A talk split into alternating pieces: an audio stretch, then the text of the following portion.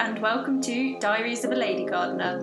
If you think gardening is cool and would rather take a trip to the garden centre than go out out, you found the right podcast, but also you're not in the minority. New research from Draper Tools has revealed that over 80% of young people officially think gardening is cool, mainly because of its benefits for mental health and the environment.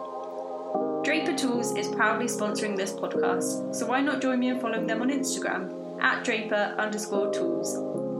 In this episode, I got the pleasure of meeting Faye from Beevive in person. We had such a lovely day together talking about bees and businesses, as well as visiting my allotment. She's so lovely and so knowledgeable. I've learnt loads and I hope that you will too. Hi Faye, how are you? I am very well, thank you. How are you? Yeah, good, thank you. Absolutely buzzing to be talking about the bees with you today. Ah, uh, had to get a bee pun in there straight away. I'd like to pretend I haven't been planning it all week, but no, the more bee puns, the better. you have got quite a good dictionary of them, to be fair. Yeah, I've thought about before, like making a book that would be quite like if you're having a bad day, just open up your bee pun book and you'll instantly smile. oh, that would be amazing. You could call it something like Be Happy. There we go. get get right in that one. um, so I thought we'd start off with um, chatting a little bit about where your interest in the bees began.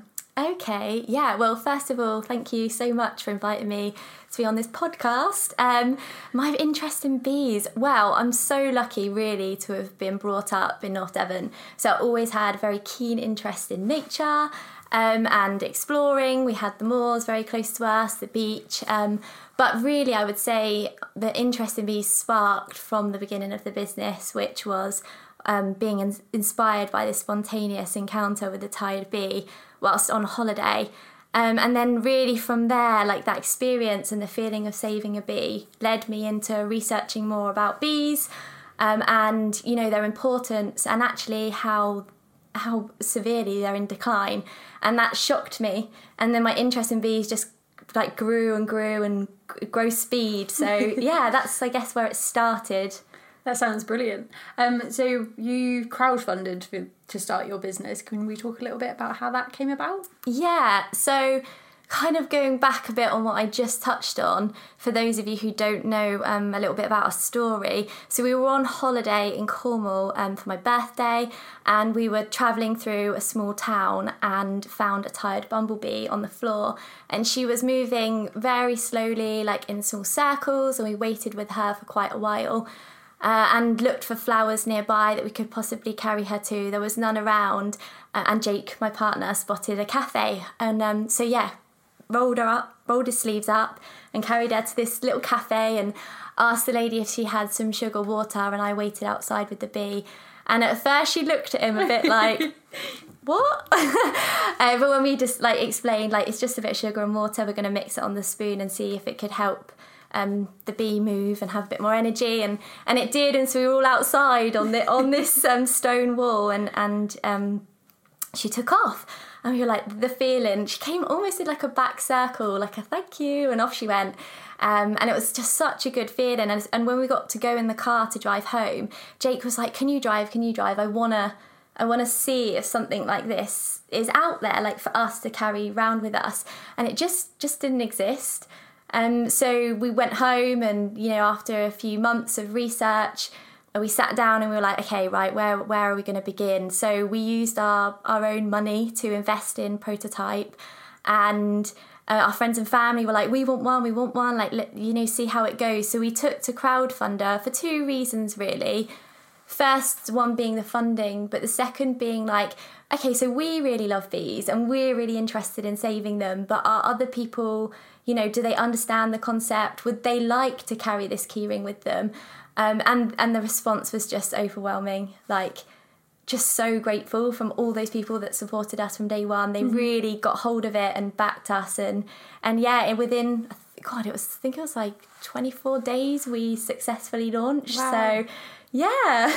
That's very exciting. it was. It was. So that was July 2018 um, which I can't believe I'm saying. But um, yeah, no, it was really good. Mm-hmm. And so now your product line includes the bee key rings, amazing backpacks, uh, and have you got a bee hotel on there as well? Yeah, so the key ring kind of was our starting product as to spotting a tired bee and to be able to save it in an, in an emergency. Um, and then we were trying to think around like what are other big impacts on bees and, and why are they in decline? And one of those was, you know, loss of habitat. So the Bee Hotel was the next product that we started developing, which was aimed towards solitary bees and and looking after them and providing like a safe space in your garden to sh- for them to shelter um, and you know make nests and lay their eggs. And actually, this time of year is amazing. Like all of our community members are sending in videos and photos of all their tubes getting blocked up, which is just so fun to see so yeah, that was kind of the second, but the backpacks paired with the seed balls and the you know the wax wraps and things are targeted really at like growing for bees, but also taking adventures.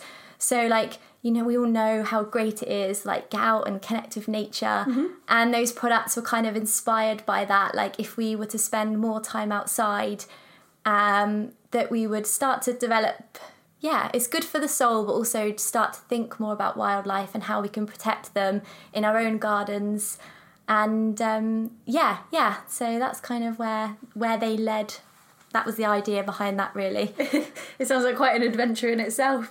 it it definitely has been, yeah, it definitely has been, but a, a, a fun adventure. And I think challenges are all part of that, really. So Definitely. And you spoke a little bit about the solitary bees there. Can you talk a little bit about the different types of bees that we have? So the solitary bees are obviously the ones that sort of block up the tubes in bee houses, but are there other types that you can spot in your gardens and while you're out and about? Yeah, yeah. So there are three main types of bees in the UK. Um, bumblebees. They're the fuzzy, fuzzy, lovely ones, and you're probably likely to see one of the big eight um, in your gardens or your local parks. Uh, and then you have honeybees, which are probably the most known bee, and they are the bees that uh, collect pollen and nectar and take it back to their hives to make honey. And they are the most social bee of all the bees because they visit like I think it's uh, two thousand flowers a day up Wow. to. Yeah, so um, they're very social. And then the third type is the solitary bee. So, as the name suggests, they are lonely bees. So, they typically travel alone, um, not that far away from each other, but they don't live in hives and colonies like bumblebees and honeybees. And that's why the Bee Hotel, you know, they do play a role in helping um, to create new habitat for those solitary bees that are struggling to find places to, to, to live because you know there's there's a really scary fact out there that since the 1930s we've lost um, 97% of our wildflower meadows in the UK Wow. I mean that it's it's huge. Um, so we need to replace that somehow, and by putting up these more modern designed, you know, bee hotels and maintaining them properly, we, we can we can help help save them and help them repopulate for the next life cycle. Mm-hmm. And touching on the bee hotels maintenance and sort of, is there specific places that they should and shouldn't be put? Like, what kind of activities do we need to do to make sure that we're maintaining them so that the bees can enjoy them? Yeah, yeah, it's a really good point actually because installing your bee hotel successfully and maintaining it is is really vital because it's it's a man-made thing, so it it isn't just one of those oh it's nature let it be there. We do need to have some responsibility over it. And i tend to say to my community uh, like don't just like install it and like leave it you know we we do need to take care. So I have a bit of a checklist we call like the bee hotel checklist. And the main points whatever bee hotel you have is that it needs to be south slash southeast facing. So essentially or wherever in your garden as the sun rises um, it will shine on the bee hotel. And this is for two main reasons. Number one, um, that it keeps your hotel dry, so it stops like fungal infections and and things like that. But also, bees love warmth. So it's so the sun rises and they know it's time to get up. It's time to wake up, and um, that that you know that is in itself helps. Another like really big point on the checklist is making sure it's a meter high from the ground. Mm-hmm. So this is just so that unwanted predators can't get in, but also if you have like plants nearby that they don't block up the tunnels mm-hmm. because if the if the bee can't see the hotel and it's not in like a prominent position, it, it won't the solitary bees won't know it's there. Um, and then another one really is is planting for bees, which I highly encourage anyway, whether you have a bee hotel or not. But es- essentially, it's their breakfast. They need to, when they wake up, you know, have that really nearby food source, so they can quickly grab their energy and and carry on pollinating the planet at the same time. So there's my three my three top tips for you today. Thank you for those. Um, and talking about plants, is there specific plants that we should be looking to plant or flowers that are maybe not quite so good for the bees? Oh wow, yes, that's a big gardening for bees is such a huge topic, um, and I would say like starting off simple and not being too overwhelmed is really great, and that's how I started really. Um, so planting, I mean, there's so many great wildflower mixes out there. And the idea is to get a variety of plants that bloom at different times of the year. So we can provide food from, you know, the spring, summer, all the way through to autumn, winter. Um, not that they just all pop up in the garden at the same time, but I would say plants like lavender are fantastic. The bees love them. Um, I also like loads of herbs in my garden, so chives and marjoram and The chives at the moment look amazing with their little purple, Oh, they purple do. flowers. I know, I know. I mean, they only flower for like certain times of year, um, but it's great because it's like this. I feel that you really f- see the life cycle with it because they love the chives, but then you are eating it, and the connection between the two helps you understand. Like, oh wow, so bees have this much of an important role in our food production. Um, but yeah, oh gosh, I could probably go on all day about what garden plants. But I would say to start, if you're a starter to gardening, getting a wildflower mix is a really great idea. And we um, use seed balls because they're so easy to use. So they're miniature balls, and inside contains multiple seeds. But the clay, the compost, and even the chili um, to help deter the slugs. And you just pop them in the soil like 10 centimeters apart with a bit of water, and they'll just bloom. And they look fantastic when they do. And it just takes the pressure, I think, sometimes away from you. Um, and and they also sell like individual I guess if you love oxeye daisies, you know, they mm-hmm. that you can buy them separately and add to your wildflower patch. But yeah, any space is good enough, even if it's one by one or a balcony. That's going to be my next question. Yeah. Actually, is there like a sort of minimum recommended space? I think mine's maybe like one meter by one meter, which doesn't seem to be that big, but I guess better than nothing. Yeah, yeah, definitely. I mean, I get asked these questions quite a lot by people who live in cities mm-hmm. because they feel the pressure of like, I don't have that outside space.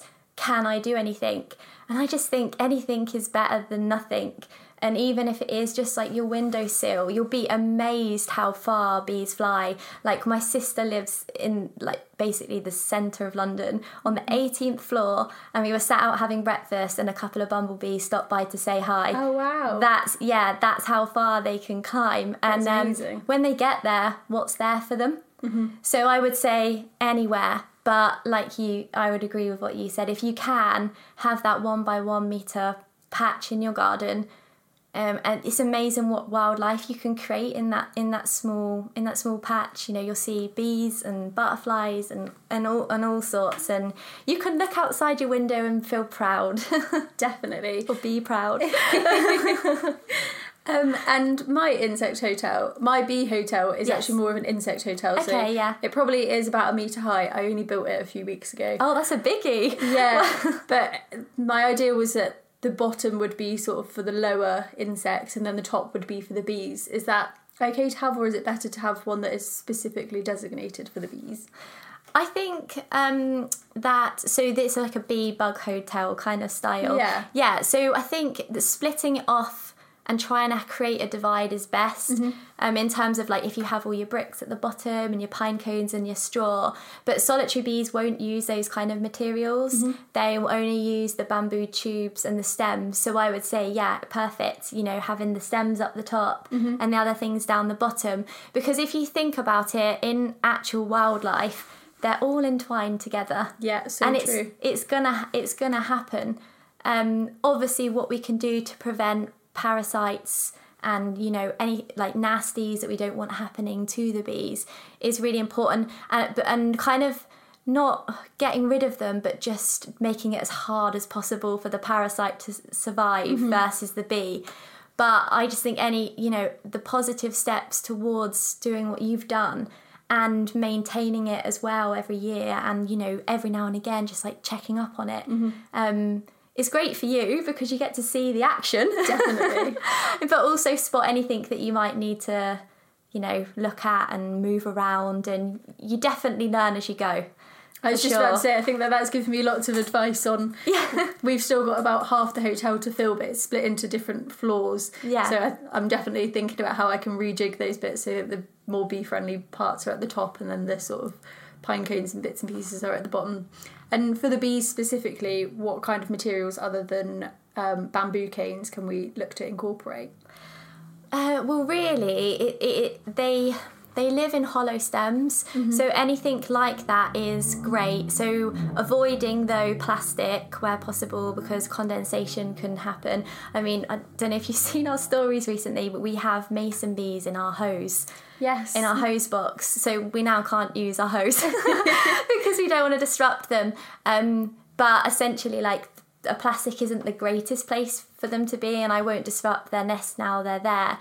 But it can have condensation, which creates fungal, and then it can kill the bees, so they might not ever hatch.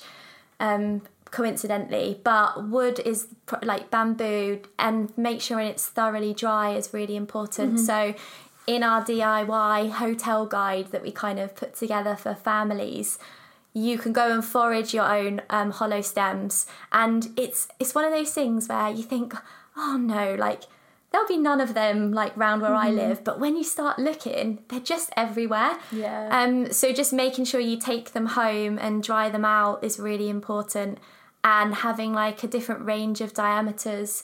So like you know between those that two and ten millimeter is is really important because all the different solitary bees. I mean, there's over 200 different species of them, so they're all different sizes. They need all those different. Um, you know, size holes to climb into, but that's predominantly the main material I would recommend. Perfect. Yes. I think I definitely need to incorporate some more of those because there's only quite a small section of those in there. Oh, the I help you. we'll go foraging. Definitely. um, and so you were talking about the fact that the bees are there are a lot of threats to bees, such as the decline of the wildflower meadows. Why is it so important that we do what we can to help them with things like building our own insect uh, bee hotels and creating our wildflower patches? Yeah, it's it's really important that we help them. Oh my gosh, where do you even start with that? well, like uh, you know, they they provide one in every three bites of food we eat. You know, they're responsible for so many nutritious foods that you know, could you live without your avocado on toast? um, you know, or your almonds, or you know, all these delicious foods, and it is their job you know to, to do that they do it accidentally. And so if that's not a reason to to start planting for them then i, I then i kind of don't know what is. But they're so enjoyable to have around and they really do create a buzz in your garden. And um yeah so I, it is really important. But there are also other things that we can do like in, not just doing extra but perhaps taking away. So you know not using pesticides in your garden is so so important as one of the biggest threats to bees. And also you know using peat free compost. Yes. again like you're not depleting um, the peatlands and and that's great just in sustainability all around. Um, so so yeah there's just a few for you So, Faye, do you have any advice for people who are scared of the bees? I know a lot of people when they come and visit my allotment, they're not the biggest fans because they think that they're going to get stung or that the bees are just going to come in their face. Yeah, in fact, this is funny because I get this a lot when I go into schools. Like Oh, the okay. children are like, "But what about the sting?" Um, and I completely understand. Like it is the the fear of getting stung because obviously it hurts is is scary, and I know a lot of people have fears around it. I particularly don't. However, you know, when I was young, I was very tempted to swat. Yes. but the best thing you can do is just be really still mm-hmm. you know stay calm. They can like you know they almost like sense the panic. Mm-hmm. And so the calmer you are and if you remove yourself really slowly away from the situation then you should be okay. Mm-hmm. And um, that's not the same for wasps. so for bees, like this is you know that that is the main one, and it, it's the honeybees that are the most aggressive because they have something to protect. Uh, with solitary bees, because they don't have that store of honey, they are so non non aggressive, and you would have to get in their face and almost you know purposely be disrupting them for them to retaliate. Um, they don't want to sting you. So if that, I hope that's helpful for someone to know that the bees are on your side. Definitely. And it's interesting you've mentioned wasps because I'm sure that when I did I did like a little beekeeping one day taster session yeah. and they were talking about how the wasps are actually quite important pollinators as well. Yes, they are. Yeah, that everything has its role to play. Mm-hmm. And I don't know particularly about a lot about wasps, but one of the few thing I know is that they are pollinators as well as butterflies. Oh, really? So yeah, yeah, they're just not as effective as bees mm-hmm. because bees go so fast and they land on so many different varieties of plants, but they each are important, yeah, for sure. Definitely, everything has its place. Yes. And I think sometimes we need to remember that we're actually in their spaces rather than that they're in ours. Yeah, and look at the size of us compared to them. Yeah. like, no wonder it's intimidating if you're flapping your arms around. Definitely, they must be absolutely terrified. It's like a plane crashing into us. yeah, exactly, exactly. So, yeah, if that helps you to know that they are, um, it's just a defense mechanism. It's nothing against you. Definitely. I remember as a kid, I once stood on a bee, and I, I'm pretty sure if you ask my mum, she said that I screamed and she thought I'd broken my leg or been stabbed. oh gosh. Um, but it, the, the sting went right into the bottom of my foot, and it was still in there as I was running around screaming. But then I realised that the bee had died, and I felt so guilty. Oh, bless you. Well, the palm of your foot is like a very sensitive area anyway, isn't it? So I can imagine. I luckily haven't stood on, it, stood on a bee, but that sounds ugh, Yeah. painful. Do you know what? I was probably only about six or seven at the time, and it still feels like it was just yesterday. Haunted. But that is the only bad experience I've ever had with a bee, and it, it was me running around on the lawn with no shoes on. Probably tired. It's probably having a rest, like, hey, thanks for that. Poor thing. I thought it would be nice if we could talk a little bit about your garden because you live in a new build, so it'd be good to hear about what you have done to sort of create your outside space. Yeah, so we moved into our new build about four years ago now, and I had no idea that when you bought like a brand new house, it didn't come with um, grass.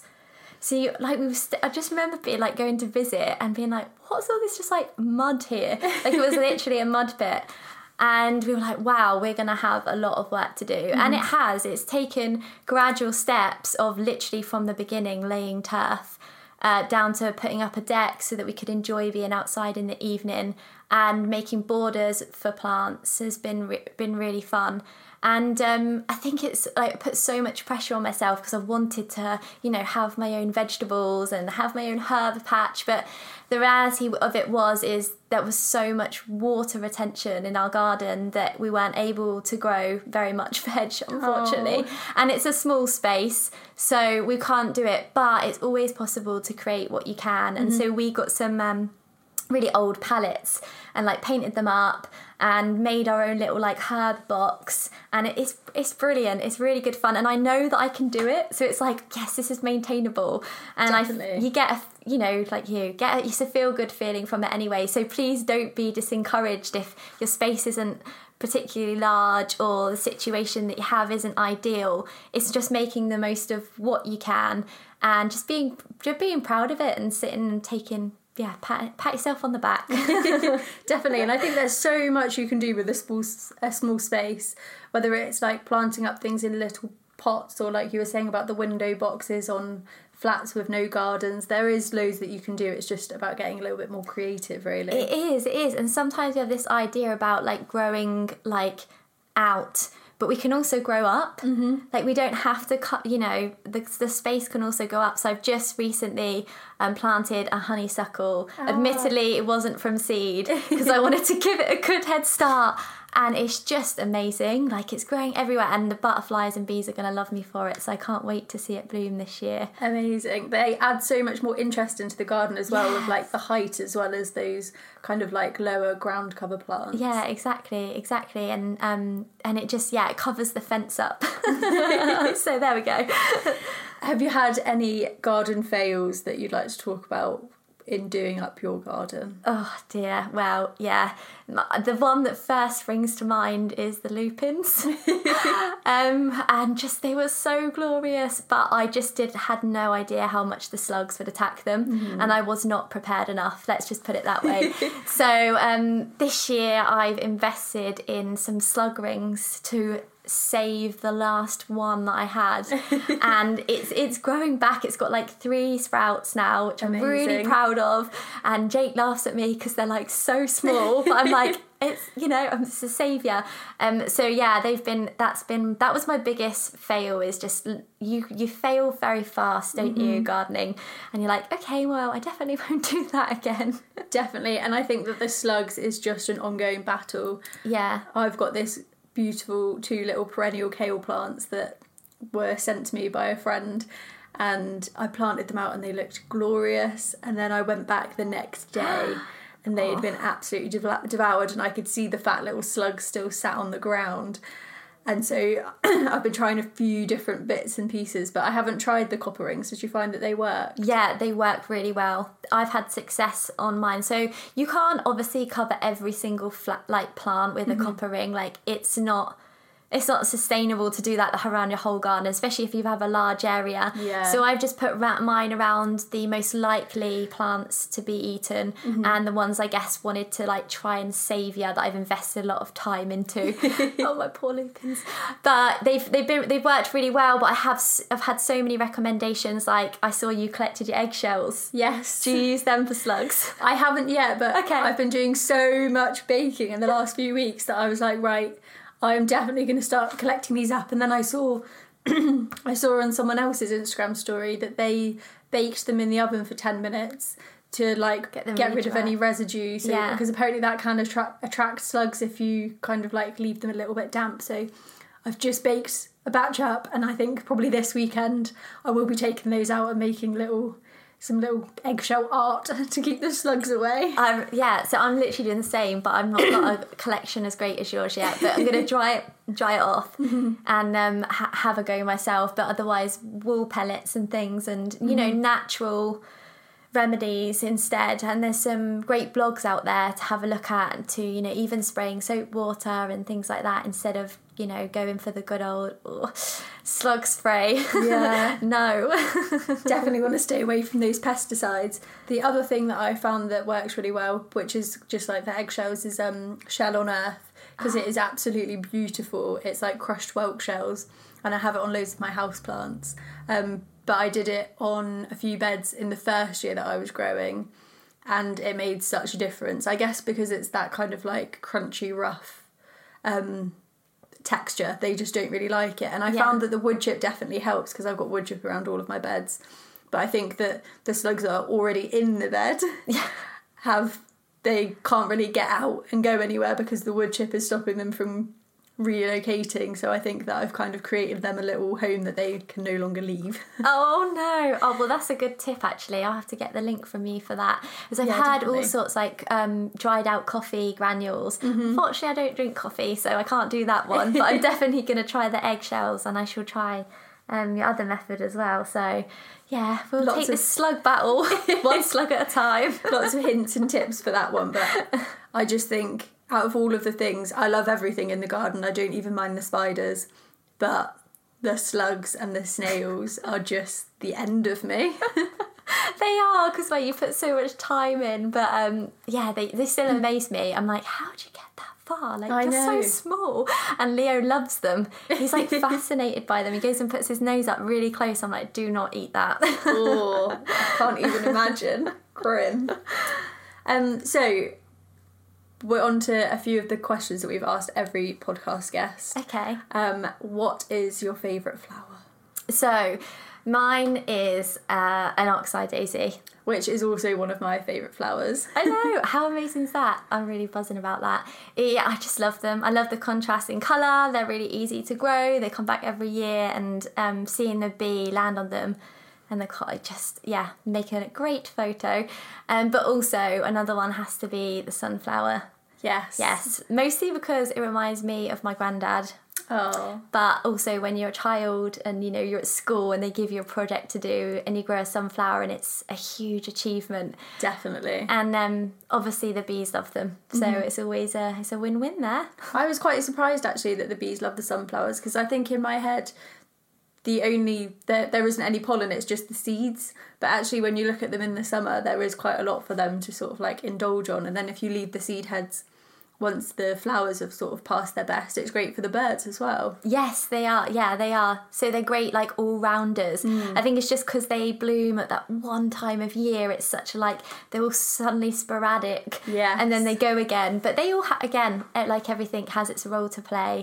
And um, it's always. I don't know if you've ever been to like a sunflower field. yes And um, I know I need to get there. the They're one at Lifton Farm is amazing Really, Yeah. really. Oh, I need to check it out. I'm supposed to be going to one in Milton Keynes this year. Oh, one of our stockists, yeah, owns a patch out there, and every year she invites families to go and do Wow. a series of activities and and go and explore the sunflower fields. So I think I'm gonna take a take a trip up and that would be yeah, amazing enjoy it. That's my goal is to have like one day I would love to have a sunflower field. My sunflower corner this year, one of my garden fails, which I think I've talked about in another episode, but um the slugs every single time I go, I swear the slugs have eaten more and more and I've planted at this point thousands of seeds, thousands of seedlings and there's maybe maybe 10 to 15 that have survived but quite a lot of the time i go and the leaves have been eaten off and it's just the stems and you can see the oh. stems sticking out about 10 centimeters above ground but there is nothing nothing left of them. Ruthless. yeah they are brutal so we're coming close to the end and time to wrap up but i would love to hear about any of your future plans for beevive and what you might have up your sleeve next Yeah, I mean, oh, where do I start with my dreams? I have huge visions because mm. I believe that the more people that are involved and in this community, no matter how you are involved, if it is literally, you know, just being a part of our online space or, you know, reading our blogs or sharing on social media, the more of us that are involved, you know, the bigger the impact that we can have. And so, like, one of the plans in in the future that I'm really holding on to, it won't be anytime soon, is to invest in a in a flower wildflower field. Oh, but make it kind of like a, a farm. Mm-hmm. So essentially, it'd be somewhere where you could come alone, somewhere you could come with your friends or your family, but in the center of it being like a cafe. So I can't imagine it being very like neat and pristine, but more of like an educational place. So throughout the fields, there will be plaques which give facts out that you can all learn together. Um, sit down, have a coffee, enjoy the smell, enjoy the sounds and the buzz, and um, attached to that, yeah, just having this educational space where I can invite children in to do workshops um, and even, you know, businesses and engaging with businesses and how they can pass the knowledge on to their employees for who perhaps weren't or haven't been opened up to this world of pollinators yet. Um, so yeah, and of course, like a gift shop, so I could stock literally all of the amazing small independent brands that I've met over the last three years. Because honestly, there is, you know, such a huge variety of awesome businesses out there, and so perhaps again that would be a space for them to exhibit and meet, and we could all just chat all day. sounds like an absolute dream yeah, come and join me. I think it sounds amazing as well because you did sort of start off with such an amazing community and that's how you got your business off the ground and then it's just grown from there and it's always so lovely to see everyone's stories and videos that they send in from where they've had that same moment that you had that sort of kick-started the whole thing where they've saved a bee and it's just yeah, a really amazing thing to see. And I think bringing everyone together in that kind of space would just be incredible. Yeah, yeah, it, it would. It would be so much fun. And like the more I think about it, the more I'm driving towards it. So it definitely gives us purpose for the future. Um, but we're continuously developing, you know, to make our practices more sustainable um, and to look at new materials and new ways of manufacturing. And I think that side of things is also really important. I mean, we're really keen about our plastic free packaging and everything like that but there's always room to grow. And so that's that's really important and just how can we give back to the community even better? So by launching the VIB initiative last year it oh, I'd really I wanted to do it for so long and to be in the position where you know so if, for those of you who don't know if you do save a bee and you submit your photo or you know you just contribute in some great amazing way and you feel that we should know about it um, we award uh, badges out called VIBs. It's basically a pun on VIP. So very important Beeviver, and the badge is just to really recognise the work that you're doing, you know, and um, yeah, just give you like a clap, like well done, and thank you for supporting us, and you are a really valuable member of this community. So all of those things, I just want to keep carrying on and keep pushing on. So I'm very excited for the future. I really can't wait to see what you do next. it's been an absolute pleasure to chat with you today. Oh, thank and you. I can't wait for us to go and visit the allotment. Yeah, thank you so much. And thank you to everyone listening. I hope that you've enjoyed this chat. Well, I definitely have. I think I've forgotten a few times that I'm actually the host, not just listening to an educational talk. Um, but quickly before we go, where can people find you on social media? Yeah, so you can find us on Instagram or Facebook at beevive um, underscore UK.